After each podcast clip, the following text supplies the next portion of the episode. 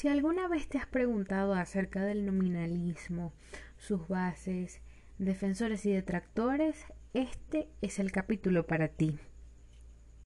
Antes de eso, es necesario hacerte saber que además de ese término, un personaje bien singular será la estrella de este episodio en el Jardín de las Dudas, portador de la navaja medieval más afilada y poderosa de la historia. Un personaje que anticipa el pensamiento moderno, con una historia importante por contar un religioso franciscano que también sufrió diversas persecuciones de las autoridades religiosas por culpa de sus ideas, o más bien por culpa de la falta de ideas originales en sus inquisidores. Soy Ultravioleta y hoy en el Jardín de las Dudas se sienta en nuestra mesa Fray Guillermo de Ocam.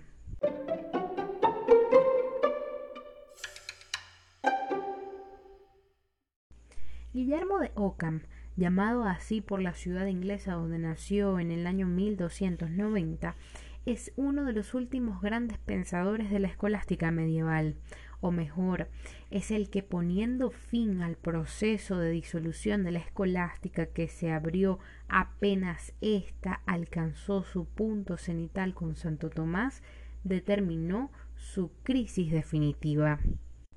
Tuvo una vida agitada y de sus avatares se resiente algunas veces su doctrina, sobre todo en el ámbito político, en el que fue adverso a las pretensiones papales, si bien ello sucedió por sus radicales exigencias. Ockham sostenía, junto con otros franciscanos de su tiempo, la necesidad de pobreza de la Iglesia y de su apartamiento de las cosas temporales, incurriendo en la condena del Papa Juan XXII contra el que personalmente dirigió su polémica, más que contra el papado en general. A los 18 años ingresa a la orden franciscana como novicio, y esto es especialmente relevante para su formación y orientación filosófico-teológica. Los franciscanos, en efecto, constituyen a finales del siglo XIII una orden religiosa con gran influencia en la enseñanza universitaria, asentados en sus comienzos en el medio rural y temerosos de la cultura profana, asimilaron más tarde nuevas corrientes de pensamiento y contribuyeron con grandes maestros a la escolástica tardía. En Inglaterra, a mediados del siglo XIII, contaban con 45 conventos independientes, con 1.242 hermanos, y a comienzos del siglo XIV contaban con 1.400 conventos en Europa. Ockham, pues, continuaría a su modo y con un indudable talento personal, una corriente doctrinal de indudable originalidad, alejada del aristotelismo de los averroístas latinos y del tomismo de los dominicos que triunfó en las escuelas a partir del primer tercio del siglo XIV. Ockham, tras alcanzar la maestría en artes, inició sus estudios teológicos hasta obtener el grado de bachiller en la Universidad de Oxford. Entre los años 1320 y 1324 comenzó a enseñar, primero en Londres y después en Oxford. Este año, 1324, es una fecha clave en su vida el Papa Juan XXII lo convocó en Aviñón para que respondiera a las acusaciones de herejía formuladas contra él. Después de tres años de escrutinio, la Comisión Pontificia, con la eficacia inquisitorial de la que tantos ejemplos ha dado la Iglesia a lo largo de la historia, dictaminó que de los 51 artículos sospechosos, siete eran abiertamente heréticos 37 eran falsos, 4 eran ambiguos, temerarios o ridículos y 3 no estaban censurados. Coincidió en el tiempo dicha persecución con el enfrentamiento entre los franciscanos y el Papa acerca de la pobreza. Se agravó el problema por parte del sector de los espirituales que defendían que los hermanos menores no deberían poseer nada propio ni en común, imitando hacia Cristo y a los apóstoles, y por la intolerancia del Papa Juan XXII, que primero encarceló a un grupo numeroso y más tarde entregó al poder secular a 25 espirituales, uno de ellos fue condenado a cadena perpetua y los 25 restantes quemados vivos en la hoguera de Marsella en 7 de mayo de 1318. Como consecuencia de las discrepancias internas en el seno de la orden franciscana y del conflicto de los hermanos menores con el nuevo Papa, también fue convocado a la corte pontificia de Aviñón el general de la orden Miguel de Cesena. Tras la consulta a los teólogos, Juan XXII, mediante dos bulas, rechazó la distinción franciscana entre el uso y la propiedad de los bienes y condenó como herética la doctrina de que Cristo y sus apóstoles no tenían nada propio ni en común. Recluidos el mismo Miguel y varios de sus estrechos colaboradores en Aviñón, la única alternativa que les quedaba era la huida. El día 26 de mayo de 1328, dice la obra de Martínez Lorca, el general de los franciscanos se fugó de la ciudad acompañado de fray Guillermo de Ockham, Bonagracia y Francisco de Ascoli. Debemos resaltar que a pesar de estos quebrantos, señala Martínez Lorca en su obra sobre filosofía medieval, Fray Guillermo supo encontrar la necesaria concentración para escribir, antes de 1327 una de sus grandes obras filosóficas, la suma de lógica, dividida en tres partes sobre los términos, las proposiciones y los silogismos. A partir de entonces, excomulgado por el Papa e instalado provisionalmente en Italia, se encontró con el emperador Luis de Baviera, que había sido apoyado por una mayoría de los electores y que había derrotado militarmente a su rival, Federico de Austria, y comenzó a colaborar con éste.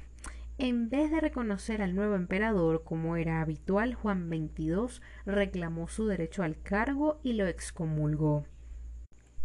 Al anterior apoyo al emperador alemán por parte del filósofo averroísta Marsilio de Padua, teórico de la autonomía del poder civil, se unía ahora Guillermo de Ockham, crítico del modo de vida de la jerarquía eclesiástica y partidario de la división de poderes entre la Iglesia y el Estado, sin interferencias mutuas.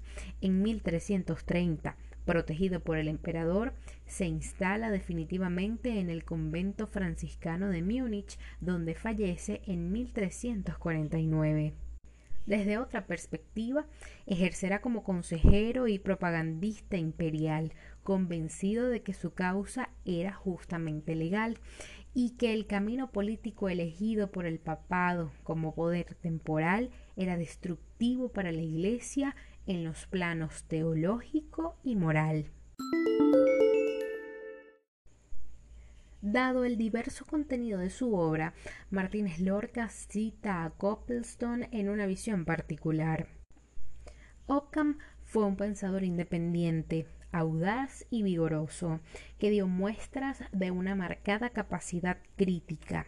Mantuvo ciertos principios y claras convicciones que estaba dispuesto a aplicar valerosa, sistemática y lógicamente. Y la diferencia de tono entre sus obras filosóficas y sus obras polémicas se debe a las diferencias en el campo de la aplicación de los principios más que a una no resuelta contradicción en el carácter del autor. Es indudable que su historia y circunstancias personales tuvieron repercusiones emocionales que se pusieron de manifiesto en sus escritos polémicos. Señala Martínez Lorca en su obra de filosofía medieval que desde que su vida se caracterizó por su denuncia de la corrupción existente entre el papado y el apoyo político al emperador Luis de Baviera, éste se volvió un símbolo de finura especulativa de la última escolástica y se convirtió al mismo tiempo en protagonista de primer orden contra el absolutismo teocrático y en defensor de la autonomía del Estado. Este franciscano inglés resume en su vida y en su obra el espíritu del siglo XIV, marcado por la crisis ideológica, como las polémicas filosófico-teológicas en torno al naturalismo greco-árabe, por ejemplo, la crisis social como las revueltas campesinas de Francia, Inglaterra, Suiza, la peste negra que se llevó a 25 millones de personas, un tercio de la población europea, y la crisis política, aquella lucha entre el imperio y el papado, surgiendo en suelo europeo diversas naciones enfrentadas entre sí. Entre las concepciones revolucionarias que hace Occam encontramos su teoría nociológica, que anticipa muchos elementos de la filosofía moderna, sobre todo el espíritu crítico. Según Fray Guillermo, cada conocimiento tiene como fuentes la experiencia sensitiva o la introspección. Así, rechaza todo tipo de innatismo o a priorismo el conocimiento a priori es imposible, porque la realidad y sus relaciones son esencialmente contingentes. El único conocimiento verdadero es el intuitivo, que capta con evidencia la existencia de los entes, mientras que el conocimiento abstracto no es de ninguna manera abstracción en sentido aristotélico, sino un juicio conceptual sobre la esencia, tanto en sentido universal como en singular. Ya que Occam distingue dos clases de conocimiento, el intuitivo y el abstractivo, vale la pena acotar lo siguiente. El primero es la aprehensión inmediata, sensitiva o intelectiva de una cosa como existente. Se deja de lado, por tanto, la dicotomía aristotélica según la cual el intelecto captaba el universal mediante un proceso de, depuración de la facultad imaginativa, mientras que la sensación captaba lo singular. Aquí, de la aprehensión se pasa al juicio de existencia de lo captado. La evidencia garantiza la verdad de la intuición. En el conocimiento abstractivo, sin embargo, se prescinde de la existencia o no del objeto que es abstraído de una multiplicidad de singulares. Lo que Occam quería subrayar en este caso es que no hay un objeto abstraído diferente de la cosa real. En resumen, conocer intuitivamente es conocer la cosa en sí misma, mientras que conocer abstractivamente es conocer la cosa a través de una representación mental. Para Fray Guillermo, el origen de todo conocimiento es la experiencia. Solo podemos saber aquello de lo que tenemos evidencias básicas aportadas por nuestros sentidos. De lo que no tenemos experiencia sensorial, por ejemplo, de Dios o de los dogmas religiosos, no podemos decir que lo conocemos realmente. La fe y la teología pueden darnos normas de comportamiento, quizás nos muestren el camino sobrenatural de la salvación, pero no nos hacen más sabios. Para Ockham, la fe sigue su camino y la razón el suyo, fundado en la experiencia. Si queremos aumentar nuestro conocimiento, debemos hacerlo a partir de lo que comprobamos empíricamente. Como el empirista radical que es, aceptó como único instrumento de conocimiento la experiencia y excluyó, por tanto, toda investigación que sobrepasara los límites de ella. Dios, la realidad sobrenatural y cualquier otro objeto de teología, al estar más allá de la experiencia humana, escapan del ámbito de investigación filosófica y se constituyen en puro objeto de fe. De este modo se desvanece la razón fundamental de la escolástica, la explicación o confirmación racional de las verdades reveladas. Para Occam, el hombre hasta que está en esta tierra no puede aceptar estas verdades más que por la fe. Únicamente impatria en la vida futura podrá verdaderamente conocerlas. La destrucción del mundo filosófico de la escolástica abrevía en manos de Occam a la moderna investigación de la naturaleza, el campo en el que solamente se pueden explicar su empirismo tan radical y así la nueva ciencia se desarrollará efectivamente a partir de una postura anunciada por otros, como Roger Bacon. Por otro lado, Occam hace una diferencia epistemológica entre existencia y presencia. Un ente puede existir y presentarse así, lo que produce un conocimiento evidente por parte de la intuición, pero también es posible que Dios, por su omnipotencia ilimitada, nos presente algo que no existe, de lo cual tenemos un conocimiento en sentido de asentimiento, una noticia intuitiva de lo no existente. Todo conocimiento, pues, depende en última instancia de Dios y su voluntad. Así, la nociología ocamiana corre el riesgo de convertirse en escepticismo y voluntarismo. Sobre la antropología y ética ocamianas, la razón no es la que define al ser humano, como venía diciendo la tradición aristotélico-tomista, sino la libertad de la voluntad. Así, el voluntarismo teológico también rige en lo antropológico. La voluntad no se subordina a la razón, de tal manera que actos buenos siempre están de acuerdo con la razón. La voluntad es completamente libre y puede actuar en contra de la razón.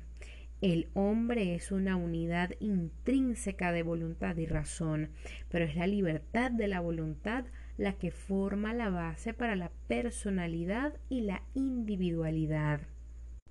La ética se fundamenta exclusivamente en la voluntad de Dios, que establece la normatividad del actuar por un acto legislador libre, sin sujetarse a la racionalidad normativa. Así no existe tal cosa como un derecho natural que nos podría guiar. Los actos humanos no tienen un valor intrínseco, es decir, son buenos o malos por sí, solamente lo son en referencia con la voluntad divina. Dios podría hasta declarar actos malos como algo bueno, si así lo quisiera. Ahora bien, resulta imposible seguir dibujando a Guillermo sin hablar de nominalismo. Este se entiende como una corriente filosófica que se identifica con una solución al problema de los universales es decir, de si los conceptos como género u especie tienen o no base ontológica. Para el nominalismo, esta base no existe. Sin embargo, el nominalismo no es algo que nace con Ockham. Los estoicos también fueron nominalistas y su teoría del conocimiento ha jugado un papel importante en la filosofía moderna de estilo empirista y crítico. El nominalismo entonces considera a los conceptos generales como simples nombres de objetos singulares. En oposición al realismo medieval, afirma el nominalismo que sólo poseen existencia real las cosas en sí, con sus cualidades individuales. Dicho esto, Occam defendía el nominalismo moderado de la teoría del signo, el conceptualismo. Necesidad y verdad no se consideran ya un atributo de las cosas, sino sólo de las frases, y las frases verdaderas sólo se pueden decir de lo que es susceptible de ser percibido por los sentidos, la cosa individual. Para ilustrarlo mejor, utilicemos el siguiente ejemplo. Este animal es un gato. Un conocimiento obtenido exclusivamente por medio de conceptos generales o universales equivaldría a decir los gatos son mamíferos, y en este sentido no puede pretender ser verdadero, pues solo dice algo sobre la relación entre conceptos y nada sobre el mundo real.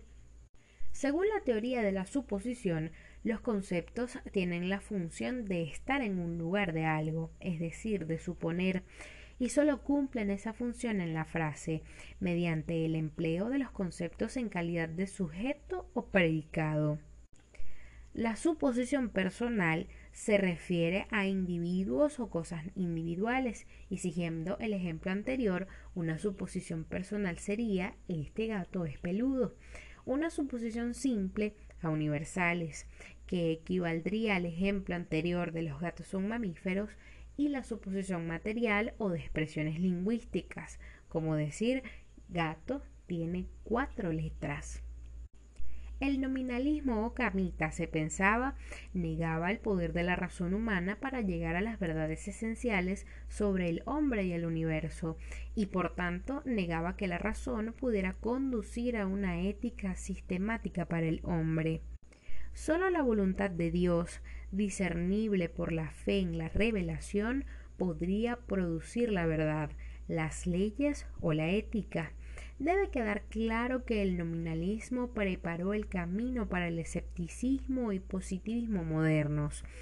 Si se abandona la fe en la voluntad divina, la razón pierde todo poder de alcanzar verdades científicas o éticas. Desde el punto de vista político, el nominalismo fue incapaz de proporcionar criterios de ley natural que oponer al Estado, lo que le hacía encajar en el creciente absolutismo estatal del Renacimiento. Las últimas investigaciones, sin embargo, arrojaron dudas sobre si Occam y sus seguidores fueron realmente nominalistas y no esencialistas y partidarios de la ley natural. La navaja más famosa de la historia de la filosofía es la navaja de Occam, llamada así en homenaje al filósofo que propuso el siguiente principio metodológico. No multiplicar los entes innecesariamente, es decir, no dar por supuesta la existencia de un ente si no es necesario para explicar los hechos. Se trata entonces de un principio de economía o de sobriedad relacionado con la teoría del conocimiento y del saber, pero aplicable también al terreno de la moral y la política. Dice así no hay que suponer ninguna pluralidad mientras no se necesite para explicar el mundo o la política. Se deben evitar, por tanto, en la medida de lo posible, aquellas proposiciones lingüísticas o conceptuales que obligan a admitir existencias innecesarias. Coloquemos todo esto en un ejemplo. Estoy trabajando en mi computadora portátil, voy un momento a la cocina por una taza de café o por algo de comer y cuando regreso a mi escritorio el aparato se encuentra apagado. Llegan a mi mente una multitud de razones. Alguien la apagó, se averió o solamente se terminó por descargar su batería. Si aplicamos la navaja a este caso, la solución siempre será la respuesta más simple de todas las disponibles para explicar la realidad. Con este principio de economía, Occam intentó afectar la metafísica y la teología tradicionales, que abundaban en la utilización de hipótesis y conceptos totalmente ajenos a la experiencia. Entre los filósofos que han asumido este higiénico principio, los que más apego han mostrado siempre por él han sido los llamados empiristas, de algunos de los cuales, sin embargo, se han dicho que han acabado cortándose la nariz de tanto apurar la navaja. Occam también fue un destacado filósofo político. Perseguido por la Iglesia, se refugió en la corte del emperador Ludovico el Bávaro, y a partir de ese momento se dedicó casi exclusivamente al estudio de cuestiones políticas, proponiendo tanto una crítica al poder ilegítimo del Papa como una teoría de la libertad política. Puesto que los seres humanos son plenamente responsables de sus acciones, tienen derecho a organizar sus instituciones políticas sin la tutela de la Iglesia con su idea de que el poder secular solo es considerado legítimo cuando está fundado en un acuerdo entre personas libres, Occam se adelanta a la teoría moderna del contrato social.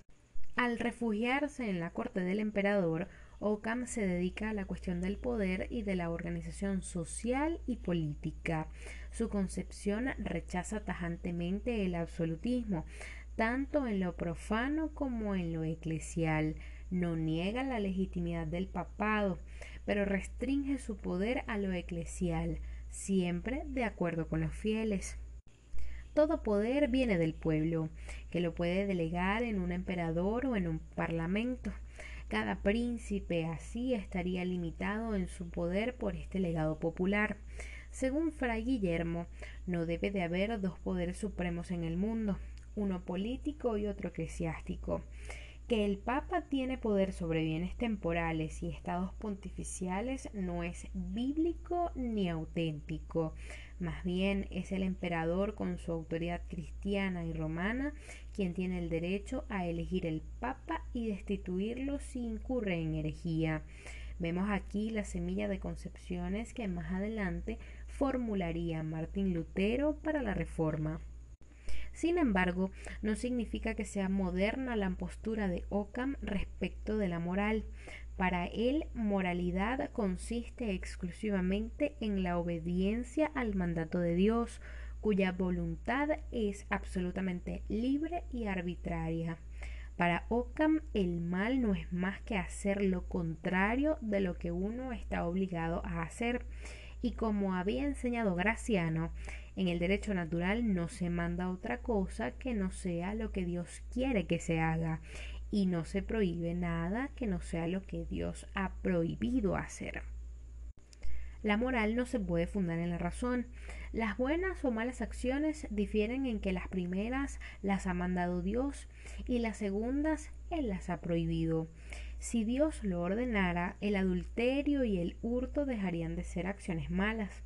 Esta doctrina es puramente teológica por sí sola, pero encierra el germen del positivismo jurídico, para el cual el fundamento de la ley es únicamente el mandato del legislador. Que la ciencia no es un invento de la modernidad lo demuestran los esfuerzos de los intelectuales numerosos que surgen en el siglo XIV, impulsados por las nuevas brisas del clima conceptual que se viene asentando. El ocamismo facilitó y promovió la investigación científica, porque consideró la intuición inmediata de la realidad como fuente válida y fundamental del conocimiento. De ahí que la observación y el experimento empezaran a cuestionar los esquemas a priori desarrollados por Aristóteles sobre cimientos metafísicos. Esto encontró una legitimación teológica en la concepción de la contingencia radical del mundo y su diferencia ontológica con el Creador. Sin cuestionar de ningún modo la existencia de Dios como creador y conservador de la creación, el hombre puede dedicarse con cierta autonomía al ámbito secular de los fenómenos físicos. Occam, en definitiva, simplificó nuestra cosmovisión, dejó de lado las metafísicas esencialistas, puso de relieve el papel de la experiencia divina para hacer posible todo aquello que no fuera contradictorio. En el debatido tema de la eternidad del mundo, por ejemplo, siguió la doctrina revelada, pero dejando claro, como buen lógico, que Dios podría haberlo creado desde la eternidad al no existir contradicción en ello. A pesar de sus ideas heterodoxas, Occam y su filosofía tuvieron una acogida inesperada en los círculos intelectuales de su tiempo. La vía moderna fue declarada línea oficial en la Universidad de Oxford y en París. Ocupó también un lugar importante al lado de la vía antigua. A mediados del siglo XIV floreció el ocamismo en París, protagonizado por pensadores como Juan Boridán. En el próximo capítulo de este Jardín de Dudas hablaremos sobre esa corriente especulativa que siempre ha acompañado el quehacer filosófico y que se impuso como movimiento especulativo entre los siglos XIV y XV. Te espero para seguir avanzando por los caminos del conocimiento. Soy Ultravioleta y no olvides suscribirte a nuestro canal para seguir disfrutando de nuestro contenido e ingresar al grupo en Telegram cuyo enlace encuentras en la descripción de nuestro perfil para que sigamos cuestionando la naturaleza de nuestra realidad. Hasta la próxima.